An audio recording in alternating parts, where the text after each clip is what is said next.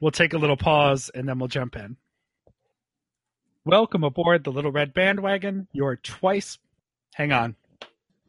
You know we'll do it live. That's right. Fuck it. Fuck Okay, do it live.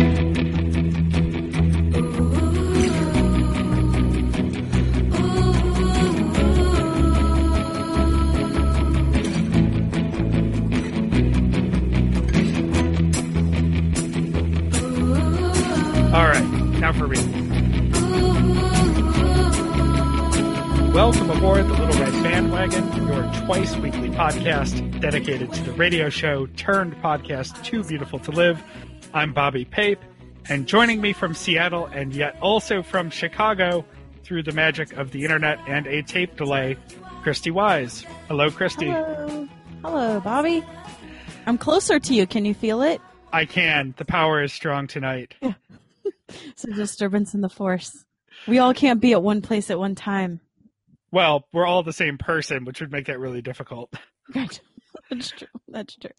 On Mondays, we bring you a recap of the recent week of TBTL that was, but this is a Saturday edition of the show where we curl up with a good and sometimes sexy story from TBTL history as picked by a 10, and tonight's 10 is Alicia Elliott. Hello, Alicia. Hello. That's Mrs. Alicia Elliott, correct? that that's right. The very recently Mrs. You're the first 10 we've had on the show whose name has changed since they filled out the form at littleredbandwagon.com. I couldn't even find you in the form. It's too difficult. I try to make it as complicated as possible. Sounds just about right for our show. Uh, we'll start with some things we must discuss with Alicia. Then we'll jump into our clip, which she has picked for us. We'll talk about how you can get involved with the show, and then we'll do a little housekeeping. But first, as we just alluded to, we were hoping, at least I was hoping, that we would have you on last week, Alicia, but we had to reschedule some things because you were busy last week. What happened? I was busy getting married. I um, I got married on Saturday, and I think you reached out to me maybe Tuesday or Wednesday night, and um, I really wanted to make it last make it happen last week. And my then fiance said, you know, I, I think may, maybe not this week. That's probably not not the best timing. Um, it also gave me the opportunity to have the conversation. You know that podcast I love to love, you know, listening to. So there's this other one about the first one, and they bring people on, and and fortunately he still wanted to marry me, but that was confusing. but um, but yeah, busy week. Indeed. Well, congratulations and thank you for making some time for us this week. You should be on some sort of honeymoon, but I'm so glad that you rescheduled it so you could be on the show. yeah, you know the, those reschedule fees aren't too bad, and you know when I when I threw around you know Pape and Frizzell and Wise, they're like, oh, of course, of course, no problem. yeah, just say my name and you'll get in. Um, oh, so yeah. your husband isn't a ten.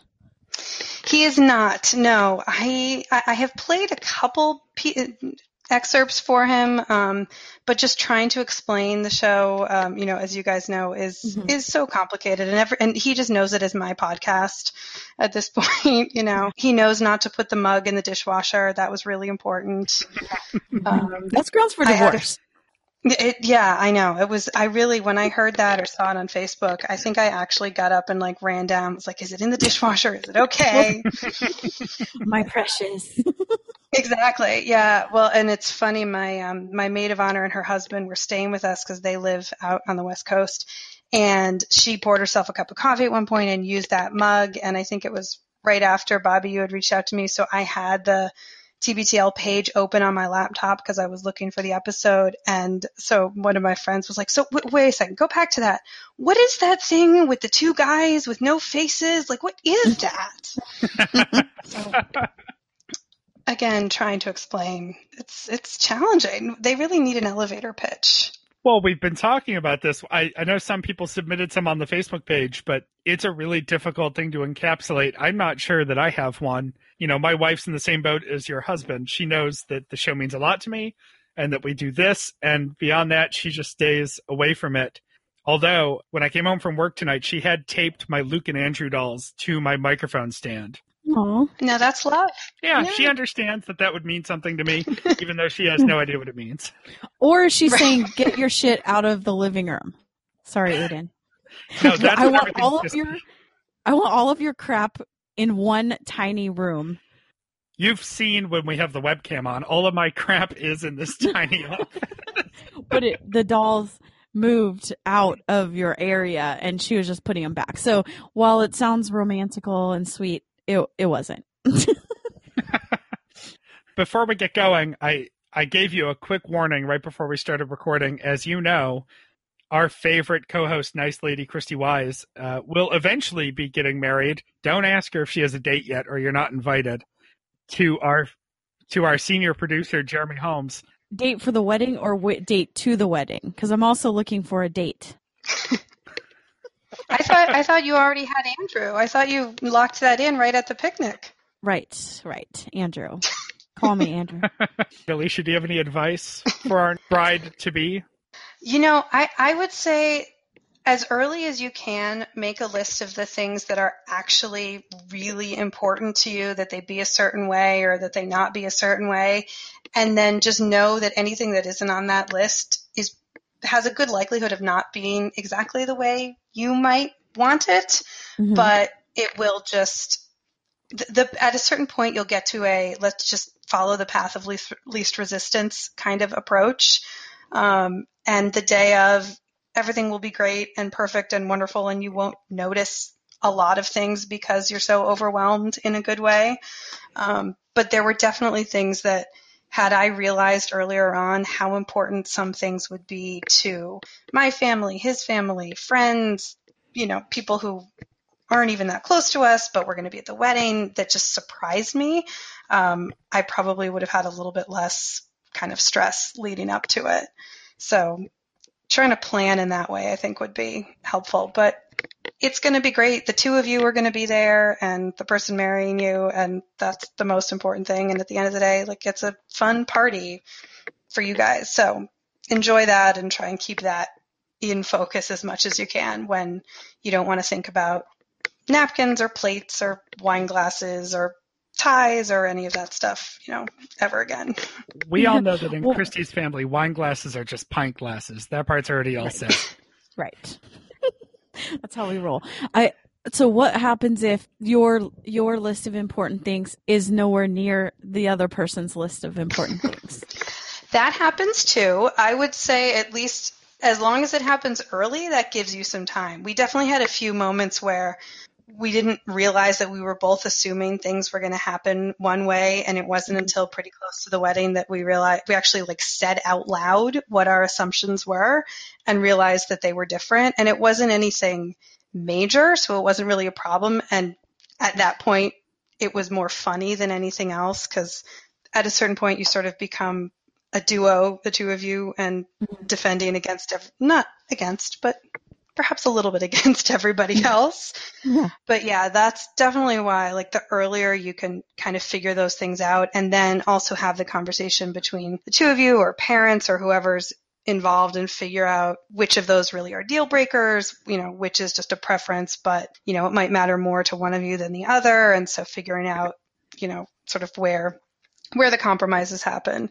Cause you also, in that last like week before the wedding, you'll, you're tired, you're probably a little bit cranky and and again we'll just reach that point of you know what let's it doesn't really matter let's just move forward let's make decisions let's let's get there um, and in the end you'll be glad because i'm sure we've all had friends who are are such stress cases in like the month leading up to their wedding that they're not even really able to enjoy it Right. and that's that's and you just don't kind enjoy of them sad. anymore. yes exactly Yeah, Yeah, don't wait until the last minute too. Don't wait until the last minute and then find out that his parents were planning on bringing goats and your parents were expecting a milking cow. you really want to have that nailed down, or What kind of weddings awkward. happen over there in Boston? Uh, Alicia, thank you. I guess without Mike here, it's so refreshing to get a sincere and pragmatic answer to a question like that. Normally, that would just be us teeing up 10 minutes and making fun of Christy and Jeremy, but you really, that was very thoughtful. Thank you. Yeah. I'm a little bummed because Christy already told me I can't DJ the wedding. No, I want you to be a guest. I didn't say you can't. Oh, well, then we need to have a conversation because I think that would be amazing. Well, you both, everyone should, this is me plugging my other podcast. Everyone needs to listen to Nerd Out Loud because we will be discussing, uh, these, all these plans that we've made. And it's pretty hilarious because Jeremy and I just sat down and had our must have conversation yesterday. And what Oh. came out of it is very interesting. It's funny, I will say of all the different, you know, vendors and people you have to meet with and hire, the one that was hardest for us to lock down was the DJ. We we interviewed probably like 8 or 10 different people and just kept getting these very just unimpressive sort of either low energy or just so cliche in their approach. Um, and so we had like all the other big things, the photographer and all that nailed down, but the DJ was like one of the last ones to confirm because just we met with some of these guys and they're like, well, you know, every wedding you got to have we are family and you got to have you know, throw in love that dirty water because it's Boston and all this kind of stuff. And I was just cringing. It's like, have you had an original thought? Do you care what we want? Yeah. So we knew we were good when we hired a local swing band and for free they threw in a DJ who quote has all the music the kids like. That's all they told us. nice. It worked. I was drunk by that point, so it was fine. Um, right. There's that too. we could spin this off into an entire Little Red Bandwagon wedding planning podcast, but that's what Nerd Out Loud is for. So instead, everyone should just make sure that Nerd Out Loud is in their podcatcher feeds and check that out because I'm very much looking forward to it. Until then, Christy, why don't I hand things off to you and you can run Alicia through her paces? All right. Hello, Alicia. Welcome. Thank you, Christy. Happy to be here. All right. So, when did you how what was your first episode? So my first episode, and I need to give a shout out to Lynn Pham for helping me to figure this out because I'm in that group of people who found Luke through Wait Wait, and um, I, I had I used Lynn's website to figure out when exactly that was. Luke was on an episode of Wait Wait in um, April of 2011, where the featured guest was David Simon from The Wire, and Luke had been kind of stalking him, I think, leading up to that point, and David had never responded to him at all. And so there was this great moment when they first introduced the guests and then they introduced the panelists. And when the when Peter Sagal says, you know, and we have Luke Burbank, David Simon goes, "Oh boy." I love that one.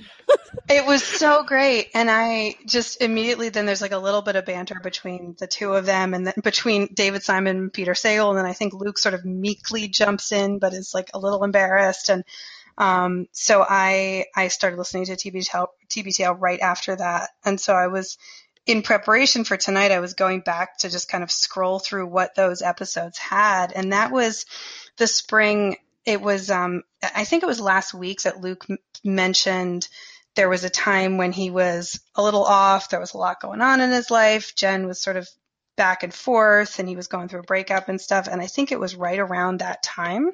It was also the um, the royal wedding, which Jen was Mhm. obsessing over in a fabulous way, and um, when Charlie Sheen was kind of going crazier than he had been. So it was it was a fun time to jump into that chaos. So, what episode sealed the deal to make you a 10? You know, I I don't think there was one episode really. It just I just was sort of drawn in by Luke and Jen's connection and sort of the way they're related to each other and um, their sort of inside jokes. And I remember listening to the Hunger Games book club episode, and I had not read the book at all, and so was sort of lost in in that, but still really appreciated the way that they did the book club and and sort of ran that that episode and and even though I hadn't read the book, I that really still drew me in. So I was just I think I was hooked pretty quickly. Have you ever had any TBTL appearances, either live on the show or something being read or anything like that? I yeah, I have. So I um I've had a few emails read most recently about a month ago, the one where th- that lovingly suggested that Luke find another word for homeless. Yeah. But then I was on TBTL once last fall. Um, there was a day where I think at the last minute Andrew wasn't able to do the show with Luke. And so Luke and Carrie just opened the phone lines and asked people to call in with questions. Okay. And um, and I called in, and it was it was he, Luke had specifically posted on Facebook, call in if you have a burning question. And the first like three or four people to call were really excited to get on, but then but didn't actually have any question in mind. And Luke started getting kind of annoyed with them. And I had a question, but was he was sort of like reprimanding them a little bit, and so I was like, oh great, he's going to be in a bad mood. But I got through because I had been that weekend. I was supposed to host this alumni reunion thing for my high school that um, was modeled in the um, style of The Moth, the NPR show. Okay. And then, and so I just wanted some advice from Luke on how how to do that, which was which was helpful. It was Oh, that email. yeah, it was it was fun um, to you know just to talk to him. It was funny because they were using some kind of um, recording thing. I don't think it was Stickam at that point, but some sort of video recording thing. And I was made the stupid decision to like turn down the volume, but still watch the video while I was talking to Luke, which was stupid because there was probably like a 20 second delay. But it threw me off at one point because I was talking to him and he was being very helpful and you know charismatic but then on the video he was like making a symbol almost like pulling candy like come on stretch it out longer answers and it totally threw me off but it was probably 30 seconds earlier than when i saw it so i you know tried to keep my composure but was immediately like god luke's not in a good mood today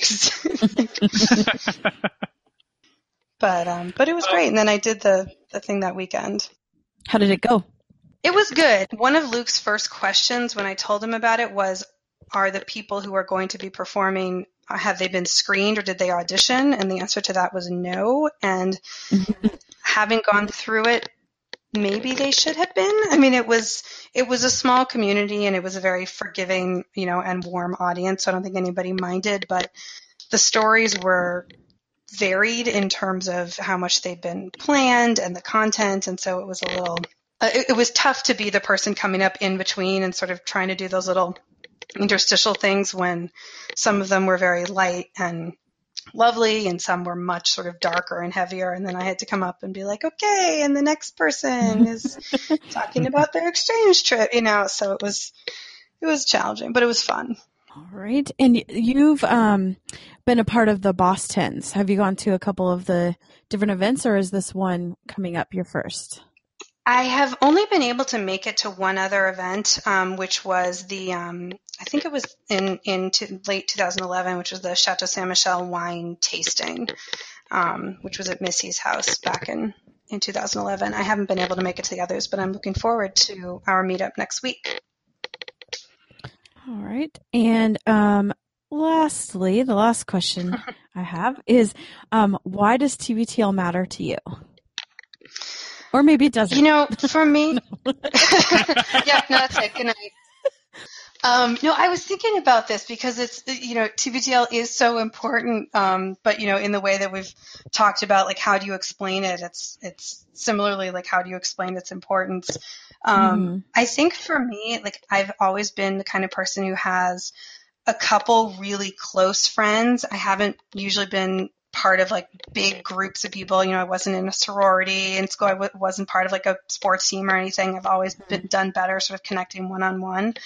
Once you get out of school, once you, you know, get into the workforce and life changes and you move and stuff, those relationships are sort of harder to maintain. And, and I think TBTL has, has the sort of wit and humor, um, is very much in line with what I enjoy. Um, and it has been that kind of constant in a way, um, in terms of like the kinds of people I like to connect to.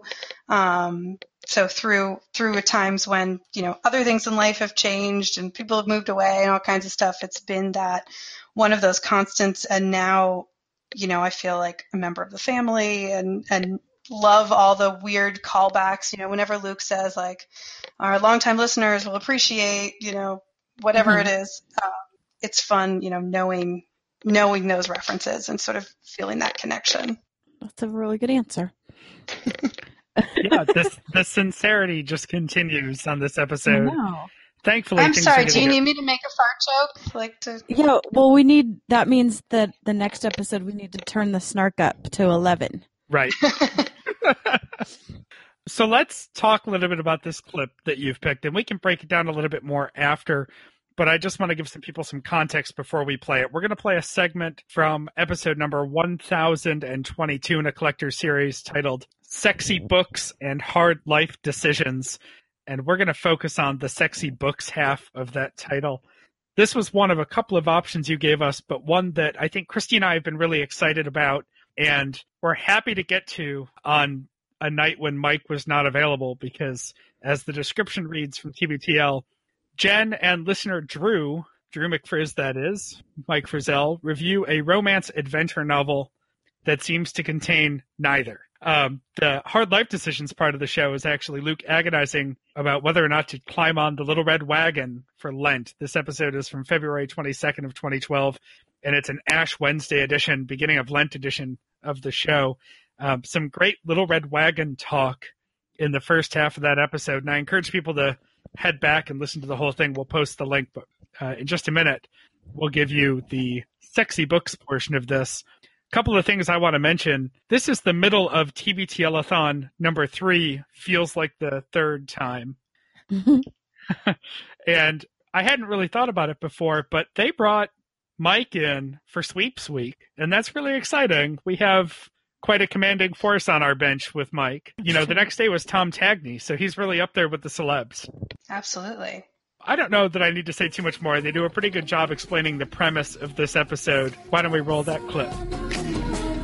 Hey there, welcome back to TBTL. This is the show that's probably too beautiful to live. Luke Burbank here with Jen Flash Andrews, and uh, on the line, a special uh, literary correspondent, Drew McFrizz. Hello, Drew. Hello, hello.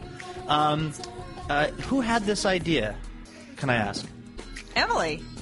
Wasn't it Emily? Yes, uh, I didn't even know that she would, had corresponded with you about it, but yeah, I think it was her idea. She she wrote me that she could actually uh, die happy. I think if Drew and I read a romance novel together and then talked Oh, about it. Oh, that's good. You know, So let's let's let's do what we have to do to 100 to 200,000 listeners, so that Emily and Austin can die happy. I mean, it sounds like a good use of resources. So, so the idea was that you guys were going to read because you guys come from different, uh, probably literary backgrounds. You're interested. In, what what sort of stuff do you read, Drew, uh, if anything? Well, I I don't do as much reading as I did while I was incarcerated, but when I was incarcerated, I my commitment was to read all the books that I had pretended to have read over the years. My mom uh, was an English teacher, and we had all these great books in the house, and I did read some of them, but you know, I always claimed to have read certain things, and so a lot of the classics and a lot of great uh, American contemporary American authors as well. Well, that's how I actually thought of you as a reader, is because when John Updike died, uh, Luke said on the show, you know, I, I didn't read a lot of, of John Updike, and so I feel like I'm, I'm not really a good person to eulogize him. And if anybody else would like to, and I remember the one that you sent in was really moving. Yes, he was my favorite author. Now, Jen, you um, you read voraciously, but not so much the romance novels, right? Or do you delve into the romance every once in I a while? I do. I actually am a fan. I mean, I, I, I read all the different genres. I definitely and and mostly what I do is when people say you should read this, I read it, and I try not to be like, oh, I don't read in that genre. I try to read what people tell me is a good book, and I actually think there's a lot of. I actually think I'm I'm an apologist. I think for romance novels, but unfortunately. I, most of them are, are really, really bad. And Kindle, unfortunately, is a situation now where there is no editing going on and there's not really publishers involved. It's just anybody in their basement writing a novel can upload it. And what they do is they offer them for free or they offer them for 99 cents. And uh, it, so it's, uh, it's a clearinghouse with no checks and balances. Well, you guys ended up on this book that you have now, I guess, both read called The Sweetest Thing. How did you guys pick this book of all books? Well, okay, so we started with a book called Dangerous Grounds. Okay, wait one, one second though. I do have some special. Some, I have some special romance music for you while you talk about this. Okay. And ironically, we should have stuck with Dangerous Grounds because actually, Dangerous Grounds, which was like the free download, was better. but it was when you, I mean, it was so sexually explicit that I just thought we need to, we need something that's more traditionally romantic. Dangerous Grounds, if I had to describe it, it is as long long form, slightly boring penthouse forum letter. Yes, yes, exactly, uh, exactly. So that takes I place would at a coffee shop. Ooh-la well- latte is the coffee shop. la latte. No way. It's true. And so she um she her her latte stand gets robbed and so this cop is like guarding her body. Mm-hmm. I don't even know. I mean, it was just for some reason I just felt like Literally, this, he was on top of her body, guarding it. guarding it at That's all how times. I. That's how I guard things. but sometimes she got his handcuffs and then she guarded him. It was I just thought this isn't this is more like the modern day erotica and that wasn't what my idea was of this segment and so I said to Drew like let's let's just pick this one that's the number 1 on Amazon romance list and You can't go wrong. It's number one. People love it. it'll be great and and then well we can get into that so that was how we ended up at the sweetest thing because it was that that day it was like the number one on the romance list on amazon and it was a dollar 99 So, um, so yeah, what happens in the sweetest thing? Is is anyone laying on top of anyone else to keep them safe? Well, uh, I I can summarize it. It it, it will take a couple minutes, and I really want Jen to jump in if if I'm missing anything, or Sure. Luke, please jump in and Sure. ask questions yeah as luke I if you go. have I- any questions Yeah, absolutely. I sort of had to, you know, to, it's a big sprawling story, and I had to write it down to sort of keep it straight in my mind. So I will- just start at the. Let's say there's it's two like when you say there's two stories there's there's there's alex and faith Mm-hmm. and then there's julian and the anasazi people Yeah, yeah. I, it, okay. You go to about 1950 or 1960 somewhere in there, and this guy who is our protagonist's grandfather busts into a cave in Arizona and grabs or steals this artifact, which is a pot. Mm-hmm. And he takes it back to his trailer where he's living with his fiancee. They're both young people at the time. They fight over whether he should have done that. The the the pot breaks, and he has a bad feeling about it. So he goes into town with his half of the pot and talks to a shaman. The shaman says, "You need to put this pot together, back together, and stick it back in the cave, or you and everyone you are related to will be cursed to a lifetime of loneliness and despair." So where the novel actually starts is when our protagonist Alex goes into a lawyer's office.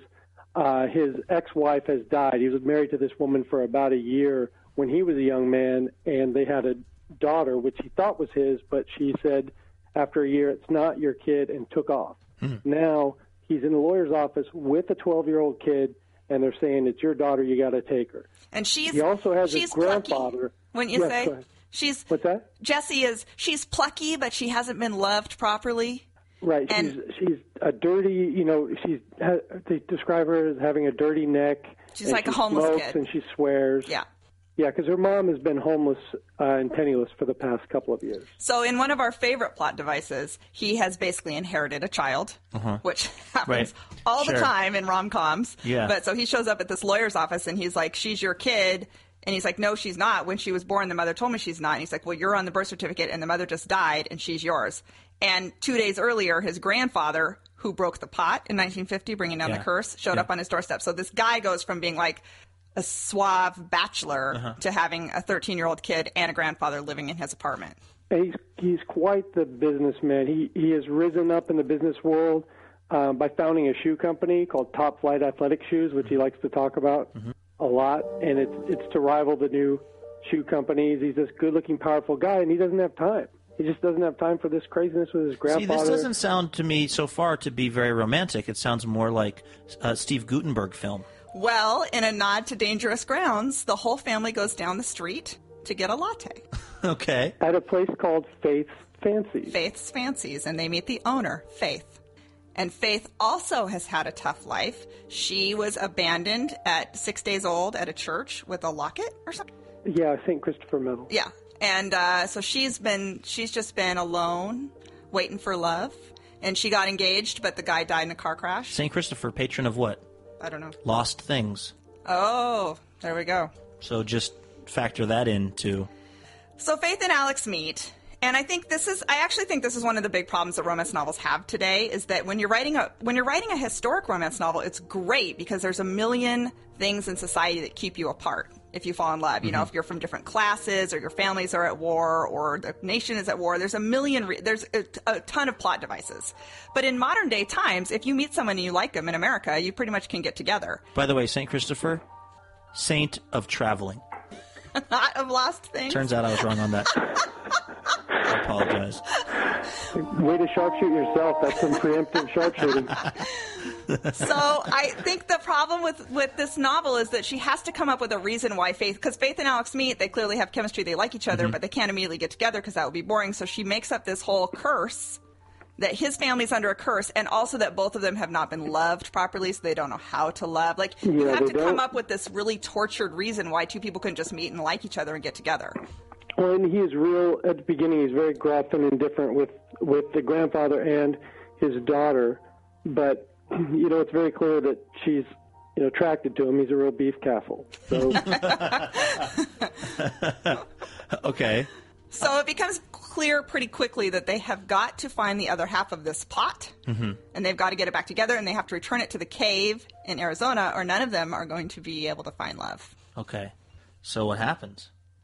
Well, well, Jenna, Jenna, I, I- I think we should backtrack just a little bit because Faith was engaged to this fella and she was accepted into this family. the family she'd and- always dreamed of and wanted. And then after he dies, he's hit by a drunk driver and dies. She's still sort of in their family, and the brother proposes to her, even though he's blind. I mean, he's gay. He's gay. so the brother Ben. Uh, it does not want to tell his family that he's gay, and he's also lived his whole life in the shadow of his big brother who did everything perfectly. And so, what he's decided to do is put his gayness to the side and marry Faith and, and just be straight and, and get his family's love. Right. And you know how well that works. yeah. Faith tries to protect this secret, and then she gets tossed out of the family When it all- because he won't admit that he's gay. Yeah. Because she finally's like, I'm not going to marry him. And so then the family's mad at him, like, why wouldn't you marry him? But she doesn't want to expose his secret, and so she doesn't say. So then they throw her out. But then it's great because she's free to go to Arizona to deal with this pot situation that's now she's has now become involved with. is there a hunky? Um, is there a hunky? Um, uh, what do you call the guys that scratch up the dirt to make a square plot and look for? no. Oh, uh, Archaeologist? no. Is there a An hunky Indian guide? Oh, there is. Yeah, there is an Yes. Indian guide. Yes. No, I was thinking of archaeologists, which could be an Indian. I mean, it's possible. It's absolutely possible. No, my question is though, does she meet? Maybe I have this wrong. I just thought these books were just a series of of ladies having men love them in the way that ladies think they want to have men love them. This Well, sounds this like. this book's a little more ambitious than that. Yes. Oh, I see. You weren't being sarcastic when you said it was a sprawling, robust. No, I mean it, it's very ambitious, and I think it's ambitious in the way it's ambitious in its writing, the way that Carrot Top is ambitious in his comedy. Where would you? Very successful, but terrible. So, like this book versus like Michael Franzen's Freedom, or Jonathan Franzen's Freedom, rather. Okay. The second problem I would say. Michael with- Franzen is the saint of lost things. That's what it was. The second problem I think with this novel, and I think this comes up a lot in romance novels, is that the romance writer doesn't want to just admit she's writing a romance novel. And so she comes mm-hmm. up with these really, like, what she thinks are deep plot lines, like this ancient culture that's being, you know, raped in the Arizona caves, and the guy that's gay who can't tell his parents. Like, she's mm-hmm. come up with all these side plots that she thinks elevates her book above a romance novel, but what it just means is she didn't write a very good romance mm-hmm. novel. And- Because and that's by- not what her book way, is. By the way, um, this novel set in San Francisco, and this guy might be the only fully closeted gay left in San Francisco. But because it's like Even are, though he does have his lover coming to his apartment, he comes at night. yes. Um, and sometimes these books, I guess not always now because of the self-publishing, but they're probably also a lot of times written by like women of a certain age to whom it seems conceivable that there could be a like if she's trying to think of a gay guy, well, he would live in San Francisco and he'd be in the closet. And it's like if you've been to San Francisco lately, you'd realize that's not happening so much any longer. That's why people go to San Francisco, Right, so they exactly. don't have He wasn't to live. in It's got to be a very roomy closet there in San Francisco. Yes. And that's why I would say that Dangerous Grounds, our first book, was actually better because it just set out to do what it was going to do, Mm-hmm. which is be a hot romance between these two people who have hot sex and they're both super hot and Mm-hmm. they fall in love. That actually succeeded. The sweetest thing tried to be about all this other stuff and it just failed on every single level. And ultimately, the worst failure to me is it wasn't a good romance. Jen, can we talk about the sex? yeah, we can. Um, Wait a the- minute. Which the dangerous ground sex? Because I don't think I. Can Oh go no there no with no you. that, no Okay. they, that's a different program. But Yeah, the- sweetest the thing, sex- sex. Yeah. in this novel, this guy and this lady talk through everything that they say. Like for example, in one spot, I'll leave out the real dirty parts, but he says we got to slow down, and she says not slow, fast. I want to live the way you live, Alex. Take me with you. Show me the fast lane. And he says, "That's not all I'm going to show you." They are real sex talkers, that's for sure. Oh my God! They talk he's, through the he's whole like thing. Michael Scott. He does double entendres during the sex act. The other thing that Barbara Freethy, our author, does is that she she wants to constantly convince you that these people have this really rich internal life and mm-hmm. they're madly in love with each other, but because of these wounds from their childhood, they can't do it. And so sh- every other sentence is a sentence in italics, which is what they're thinking, mm-hmm. and it just becomes so crowded because they're talking during sex but they're thinking during sex. There was i mean it, it was like so much italics. I, I was so bombarded with their inner life that it didn't leave anything to um, uncover about who they were as people because she was bombarding you with information about everything they were thinking every second. Plus they were talking nonstop. Oh yeah, I mean, I was so relieved when they were through boning down. But um, one I would describe one every person who has ever done it with me. By the way, one of the um, sex scenes, the most disturbing one. I was reading aloud in the car with my with Emily and my mother-in-law, and Cullen in there. Cullen had his earbuds in, so he wa- he couldn't hear. But it was the scene where we found out his origins, why he started the athletic shoe company. He was pigeon-toed as a child. And Oh, he's this so is ashamed of his feet, he would never take his socks off during their, Right. their lovemaking sessions. Oh drew This don't a- drew don't tell this part oh my god She she finally gets in. She finally gets down and peels his socks off, and I'm reading this. We're we're pulling up into a parking space next to a restaurant, and my my mother-in-law and Emily are screaming for me to stop reading, kind of like Jen is screaming for me to stop right, right, now. right. and we ul- they ultimately made me stop and I couldn't even see anymore. I was crying with laughter when her little pink tongue slips out and she starts licking his his pigeon toes. and it heals him. For the first time, someone has made love to his toes. He actually says this, or maybe it's in his mm-hmm. mind. I couldn't keep clear. Yeah. But it healed him finally of all the pain from his pigeon toed childhood that she was mm-hmm. making love to his toes with her pink tongue. And that That happened. I don't even think from an orthopedist standpoint or a podiatry standpoint that's been properly peer reviewed. But in this book, that totally worked. Yeah. I've been doing a little research on Barbara Freethy, um, and she talks about her getting started in uh, writing. I was pregnant at the time, and I think there must have been something in those pregnancy hormones. Two years after the decision to leave the PR field, I had a finished book and a contract with Silhouette Romance. Okay, I've glossed over the hair pulling struggle of actually writing that first book, but all the pain vanished when I got the, quote, call. and this woman, by the way, with all of the uh, toe sucking and uh, uh, let me show you my manhood stuff, is so much richer than any of us will ever, Oh, ever be. no doubt. Oh yeah, because I looked to see if she was one of these people that are self-published and saw that she had like 50 novels that are all bestsellers, and she has, you know, she's a published author. And again, I actually really like a good romance. I actually think they they serve a great purpose. They're you know a totally great escapist, and they uh, you know they fight for the idea that love really matters and how we treat each other and all this stuff, and that there's hope. But this book couldn't be just what it was because she was trying so hard. Oh, I just. Uh, Drew, I just felt so bad. Like the whole time I was reading it, I just kept thinking, I cannot believe Drew is having to read this book. Well, I, I she's she's going to lose a lot of this money because she's wide open for a lawsuit on this book because uh, you know there was a two people in a rowboat on the cover. Yeah. Yeah. Did you see? Was there any ocean, Nope. any river, any lake, any boat of any mm. kind in Nope. this book? That was absolute false advertising. Yep. And that was the entire reason I picked that book. So I thought, oh, this is going to be like a classic romance. I had no idea we were going to travel to Arizona and get involved in like you know cultural genocide. God.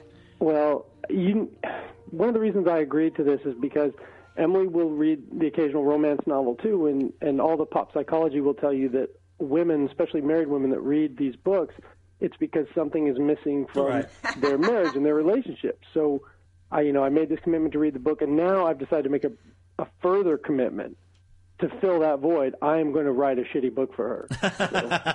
I like that. Actually, that that actually sounds like a pretty uh, Solomonic solution to the whole problem. Not make sweeter, sweeter love to your lady, but just write her an additional shitty book that well, she can reading read. this book does make you feel like this is not hard to do. No. Because you don't have to have any skill with with um, making a, a paragraph if you can just constantly go into italics and just give you exposition. I mean, she just does exposition nonstop, so you, she doesn't have to use her, any any kind of story building or plot building to tell you anything. she just constantly tells you she really likes him because he's tall and handsome and rich, and he really likes her because she's just constantly doing that throughout the whole book. well, There's no skill. Say what you want about this book, but do not say anything about the Angels Bay series that she also worked on, or Daniel's Gift, Spanish version, El Regalo de Daniel, or any of her other. She's sold over a million ebooks, by the oh way. my gosh. um, and uh, is apparently a lot of uh, foot fetishism out there, I guess. Well, and I did. I long did. climb, long climb for that foot, foot fetish. You can get, you can go right to the source on that a lot easier on the internet. I, before I before I sent it to Drew, I very quickly clicked on it, and there was all sorts of like five star reviews under the book. I don't understand. Who, Those were all five kitty reviews. I mean, they were little. Were they little gifts of cats getting stuck in surprising places? Because that's, I would imagine, who was uh, who was reviewing this. Well, so, Jen, Jen, do you think? I mean, would you recommend that I keep trying, or is this it? Should I stop?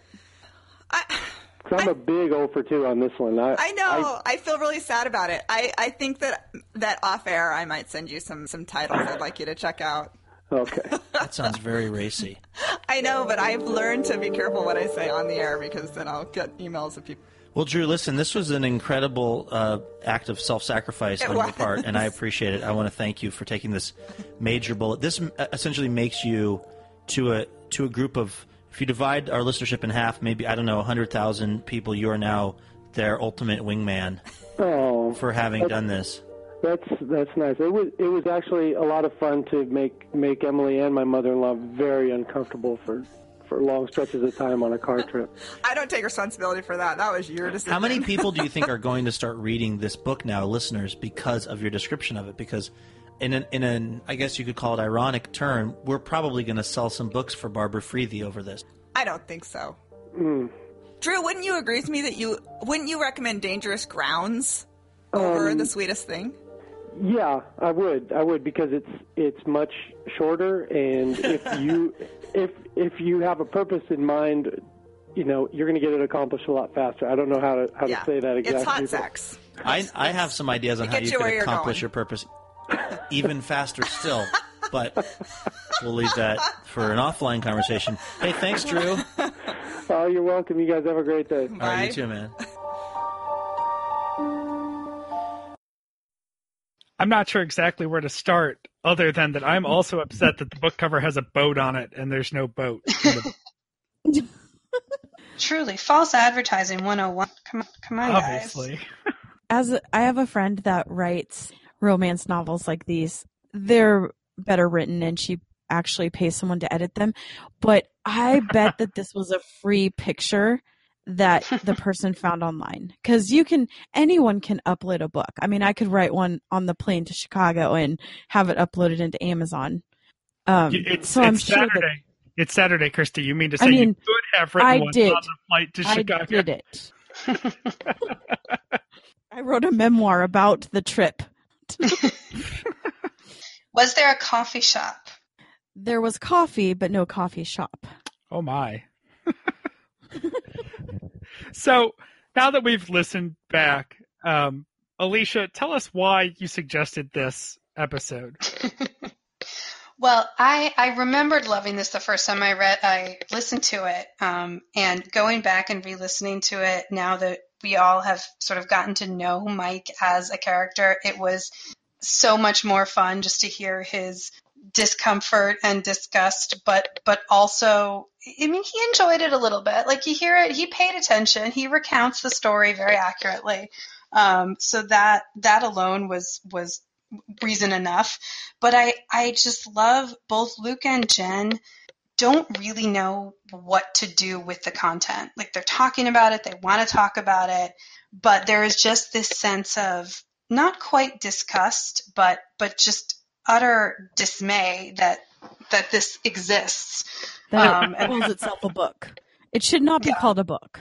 No, Well, no. it, it's worth noting Barbara Freethy, the quote unquote author of this book, has published like a ton of stories, and this is available on Amazon right now, not just in Kindle, but on paperback, printed on actual paper for ten ninety nine on Amazon Prime.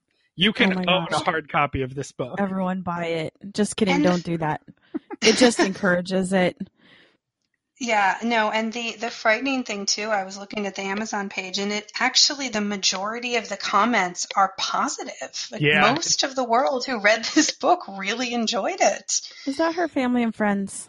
It could be. It's got a, it could a be. hu- it's got 137 customer reviews right now at an average of four stars, or as Luke would say, four kitties. Yes. yes, we should look at the the number of cats per household for those 157 people. Oh my gosh. Though I also I love, you know, they talk about the first book that that they ended up not reading because Jen says it was too sexually explicit and and Mike says it was a long form, slightly boring penthouse forum letter. Oh my gosh. I'm buying that right now in my cart. Dangerous there grounds. You know, it's free. At least it was back then. I wonder if it's still around. Oh Um, my gosh. no, I I have agree. Let's- Amazon Prime. It's going to meet me in Chicago. there you go. it, it met you in Chicago. yeah, sorry. Time is hard. So you you wrote the prequel, Christy. That was it was Right. Dangerous Beans, right? You wrote. Yes. Purified beans turn into Yes. dangerous grounds. Yes, things get warm. no, I love that too when they talk about how that that was. I think it was right after Drew says it's like a penthouse letter. Luke jumps in and somehow has a surprising amount of knowledge, or or at least a sense of what these books should be, because he says, "Oh, what does it take place at a coffee shop?" And they both are like, "Well, actually, yes." All I can picture is Gunther from Friends when Yes. someone says something like that. Oh my god, I Well, know. just so you guys know, the Kindle version of Dangerous Grounds is yours for only 424. The market That self is- corrected because that's more than the Kindle version of the sweetest thing, which is three ninety nine. Right. Aha, the supply is 1104. Wow. Wow. Yeah. That's still eleven dollars and four cents more than your favorite Tumblr pages, Christy. Yeah. Well, I just love that the coffee shop is called Ula Latte. Yes, that's the best. the best. Sorry, that's not the book they read. Let's, let's move to the other one. Uh, oh, I think it's okay for us to critique the entire process of this segment. And in Well, fact, my We're the favorite- editors, really. Right. yeah. My favorite part of the whole thing was how they were talking about the book as if they were at an actual book club where you would, you know, just see a, a bunch of people drinking wine and eating cheese and how they're like when Mike's like, "Oh no, we need to to backtrack and talk about this plot point." Right. funny. That's what I mean. I mean, Mike really, it was important to him that they Took get it that very right. Yeah. it was also important to him to be eating cheese the whole time, so it's fine. Right. well. Yeah. Well, also, I love that Emily signed him up for it. Yeah. Oh yeah. Emily Emily thinks you should do this. Well, and he I just have does it. I have a follow up file request, which is at the end. He says he's decided that that what he's going to do for her is is to write a shitty book for Emily, and I think we need to we need to hear what happened to that book and maybe reconvene this group. I had the same thought because I call bullshit on that. I'm almost positive it has not happened. Well, it needs to happen and it needs to have pictures. Absolutely. Pictures or it didn't happen, Christy. You know my rules. Mm-hmm.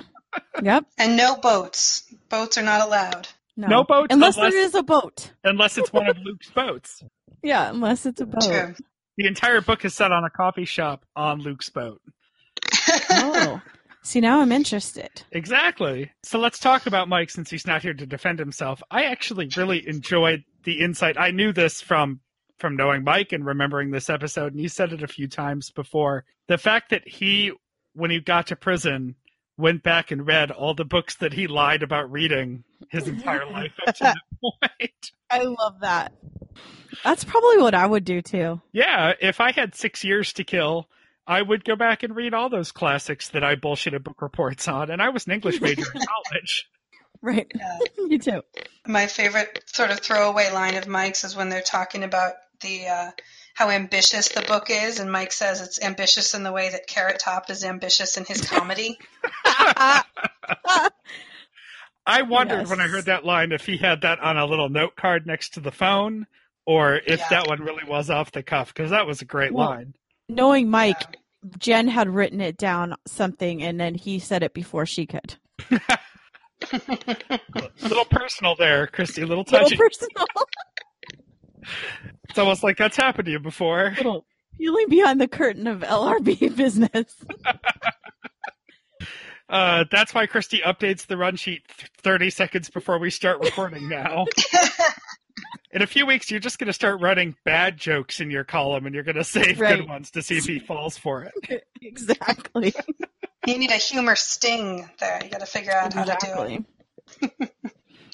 The construction of this book, if I gathered it correctly, because I've never gone to actually look at it, the awkward dialogue versus inner dialogue in italics every other line, they don't teach that in lit, as far as I remember. I did go to some of my classes, and they never told me to do that.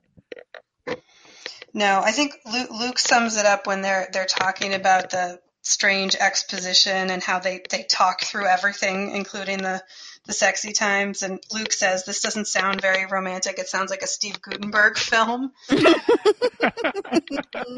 of sums What's not up romantic about Steven Guttenberg? But he's he's from um, like Three Men and a Baby, right? Mhm. And uh, those sort of not pretty like entertaining, but but Short Circuit. He yeah, was always the like doofy, uh, fun guy. right, right. Not not so much the hunkiness though. That's Right. Police Academy. hmm Right. We have Tom Selleck for the hunkiness. Right, exactly. You know, this was a great clip to listen to. I don't know what, what else I have to say about it. It really, it, it is such a time capsule of TBTL. It's got Mike just calling in as Drew McFrizz still. We've got Jen, but it's after the thousandth episode, which is where I sort of see the turning point from sort of Jen's final days on the show and then Andrew coming in shortly thereafter.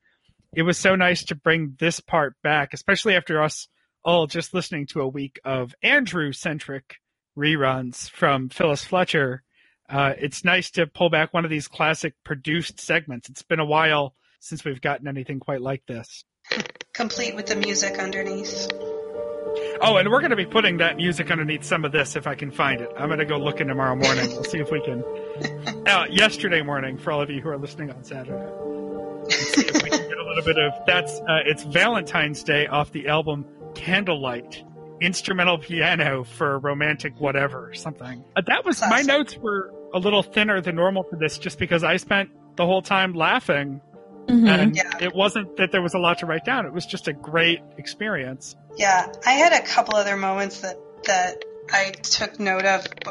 One of which, when Luke, for some reason, can't remember the word archaeologist, and so his he says, but but somehow it's really important to him. He's like, is there a hunky?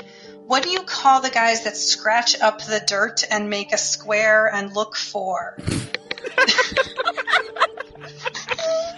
I swear to God, I thought he was talking about a baseball umpire at first. Like I Uh. picturing a guy leaning over, brushing off home plate. Yeah, yeah. And somehow that's a hunky, there's something specifically hunky. Maybe he's thinking Indiana Jones, but he really needs to find that word. Yep. Yeah, no, I love that. And and Mike talking about reading out loud to Emily and Cullen and his mother-in-law. Reading this book out loud, like just we I think we were all cringing along with Jen about the the whole thing with the pigeon toes and just the the imagined awkwardness in the air that that only Mike could harness in that way. I was driving home from work this afternoon while I was re-listening to this clip, and I had a shiver down my spine when he read that part about the pigeon toes. We'll leave it at that. Yeah. Um, I thought I was going to have to pull over for a second. yeah, And you hear the reaction. Totally. And you hear the discomfort in Luke's voice too, where he's listening to Mike and he's with him, but you just get that sort of uh huh, uh huh, right? Yep, yep. And this is a man who can tell a story of, of crapping in his pants, you know, till the cows come home, but this this is too much for him. So we need to reconvene this book club. We need to read the book that Mike writes for Emily. Yes. Mhm. And it's probably time to make everyone read another bad amateur published erotica story for the Kindle. Absolutely. Well, I think we need Luke, Andrew, and Stubot to convene the next panel. Oh, Yes. I know Stu would be down. I don't know if Glenn would be okay with it. I don't know if if uh, Luke would have time to read a book right now. Like usually he would have to make up an excuse, but right now I feel like he's actually too busy. Maybe Mike and Stubot should do it. That would be great. hmm All right, I, Stu, I co-sign that. we're looking at you. We know you're listening. Alicia, did we miss anything in this episode you've brought us? I don't think so. I think it's if you haven't listened to it, go back. It's worth it. It's uh, it's it's a good one. And like you said, uh, Bobby, I think it's it's nice to to sort of rehear the the connection between Luke and Jen from years ago, and to to hear from Mike before he was, you know, of LRB fame when he was just an occasional contributor. Right, just that, just that uh, ex-con we all sort of said we sort of knew. Right, right, right. If you've always wanted to hear Mike talking about pigeon toes and uh, and lattes, this is this is the clip for you. Well, thank you, Alicia, for bringing this to us. Uh, before I do our get involved spiel for tonight, Christy, I'm going to take these out of order since you have some thorough and extensive notes on the archive project. Why don't you tell us how Mhm. we're doing there? All right. Um, let's see. So I just want to give an update. We've had 255 episodes as of today have been completed. Um, we have 80 weeks assigned, but uh, doing the math, we have a lot more. So we need your help and we need people to work a little bit faster. So our archivist of the week, Gold Star, is Mark Hutchinson, who's on his fourth week assigned. He is Gold Star today. And today, our worst archivist is Kelly Folkers. She Friend of the show, Kelly. Worst. She's absolutely the worst. She hasn't started. And she may be bragging about being a scientist, but she's not an archivist. So I will not be endorsing that on her LinkedIn page. She's, um, she's too busy with her now very famous blog where she interviewed um, Jesse versus cancer. Um, and so that I'm really happy for her. She interviewed Jesse Case. I don't think his name is actually Jesse, Case. Cancer. Yeah, I mean that would have been kind of a spoiler alert to him, right? Um, Right. No, yeah, Jesse Case of Jesse versus Cancer fame. Um, so I'm really, really happy for her and all of that she's doing, but she's the worst. Um, and I'll tell it to her face when I meet her tonight at 8 p.m. at the Holiday Club. You're the She's queen of actually going to what? you're the queen of transitions on this episode. she's going we're actually she's going to take us around the science museum so between her and jeremy um, they're going to space and science us to death and uh, joe mccauley and i will be sneaking out the back door if they have such a thing at the science museum and doing something that cool kids do okay If- so tonight tonight come down to the holiday club in chicago i would love to see you I will use that that. opportunity to plug the Boss Tens meetup. Uh, I will be there. Alicia, you'll be there, right? I will be there. Yes. Excellent. Uh, we are going to be meeting at 4 p.m. on Friday, September 25th. So when this comes out, think the next possible Friday from when you're listening to this, unless you're listening to this in 2019. That's Friday, September 25th, 4 p.m. at RF O'Sullivan in Somerville. The information is on the TBTL Boss 10s page.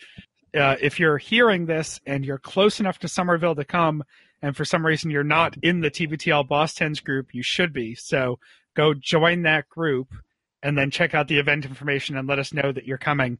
And I specifically made it four o'clock because some of us have jobs where we can weasel out an hour early and start drinking, and we will do that. And when the rest of you can get there, come. We'll go early to hold the table because we are heroes who will drink early for the benefit of the group. So Taking 4 one p.m. for the team. I like That's you, right. Bobby. I like your, Uh, I like your fashion. for Boston people, it's a it's a ten minute walk, a beautiful ten minute walk from the Porter T stop. You can do it if you're on the T.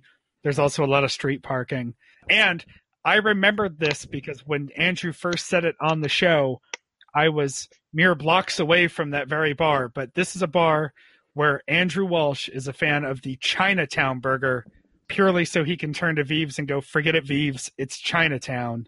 And so I will be having a Chinatown burger in Andrew's honor on Friday, the 25th at 4 p.m. Come on out, guys. And with that, we'll do a little get involved reminder for all of you who are listening. If you want to take part in the archive project or you want to be the next Alicia on our show, go to littleredbandwagon.com. And in fact, if you go to littleredbandwagon.com right now or anytime in the near future, you're going to find some other new, exciting information that we're not going to talk about now, right, Christy? Right. Do it. We tinted at it a couple episodes ago, but now it's live. We're, we're doing it live. It's happening, people. Facebook page, ours, Little Red Bandwagon, and we make appearances in the Stens page. If you haven't given Little Red Bandwagon a like yet, would you? We know we're getting more listeners than we have likes, and I'd like to see that number go up a bit. On Twitter, you can find us. I'm at RL Pape. Christy's at Kissy Eyes, K I S S I E Y E S. Mike is at Drew McFrizz. Uh, Alicia, should we be hunting you down on social media anywhere? Um, I am on Twitter. I, I don't use it much at all, but um, but I'm trying to be a little more active. I am at Alicia Skeptic. All right. Are you an egg or do you have a picture? I do have a picture. Um, it's from a wedding I was in a while ago, but pretty soon I'll probably update that to my own wedding, so that'll be fun. There you go. You can also get us on our show Twitter at LRB Podcast. Email us, littleredbandwagon at gmail.com. Leave us a voicemail or shoot us a text at 802-432-TBTL. That's 802-432-8285. And with that, Christy, Until next time, this is the next party. we love you, Jen, and we love you, Mike. Nailed it.